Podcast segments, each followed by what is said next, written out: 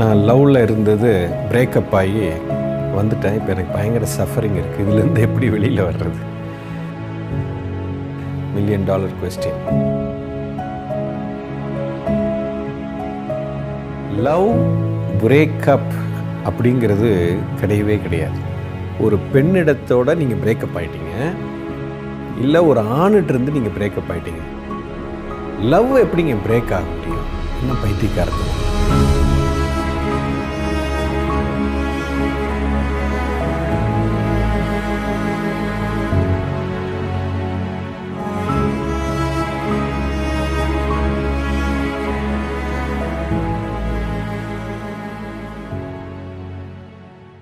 உங்களுடைய கேள்வி வந்து இந்த பொண்ணு என்னை விட்டுட்டு போயிட்டா என் நெஞ்சு வெளி வருது?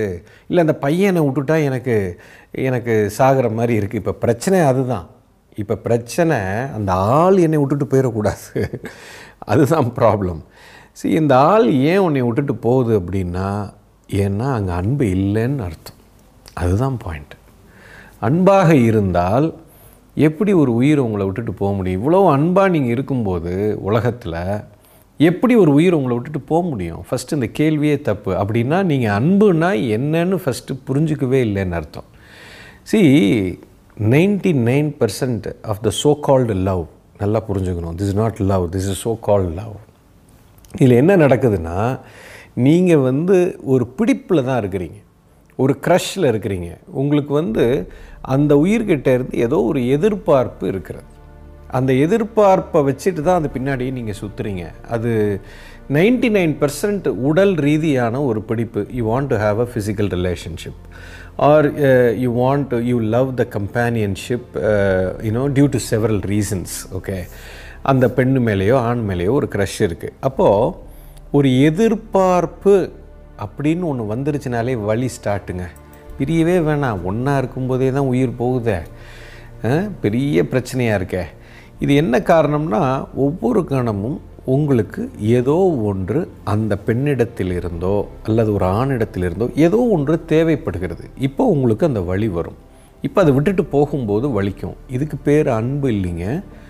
அன்புனா உண்மையிலேயே ஒரு உயிரை விடுதலை அடைவதற்கு அது முழுமையாக தன் இயல்பு நிலையில் அதை அக்செப்ட் பண்ணி அந்த உயிர் எப்படி வாழணும்னு நினைக்குதோ அதற்கு நான் உறுதுணையாக இருந்து முழு பொறுப்பெடுக்கிறது தான் அன்பு.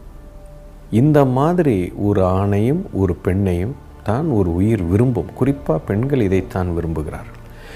ஸோ இதற்கு பேர் தான் அன்புன்னு சொல்கிறோம் இப்போ நான் வந்து கொடுக்குற தன்மையில் இருக்கிறேன். ஒரு தாய் இருக்கிறாள் தன் குழந்தை இருக்கிறது. அந்த குழந்தை என்ன கழுத வேணாலும் பண்ணட்டும். அந்த தாய்க்கு தன் குழந்தை எப்பொழுதும் தன் குழந்தை தான் அந்த உணர்வு அந்த அன்பு வந்து பிரேக்கே ஆகாது. யூ அண்டர்ஸ்டாண்ட் அந்த பையன் அவன் கூட இருக்கிறான் இல்லை இல்லை எங்கேயோ போகிறான் அது வேறு மேட்ரு ஆனால் எனக்குள்ளே இருக்கிற அன்பு எப்படி பிரேக் ஆகும்? பிரேக் ஆகாது. ஸோ லவ் பிரேக்கப் இல்லை.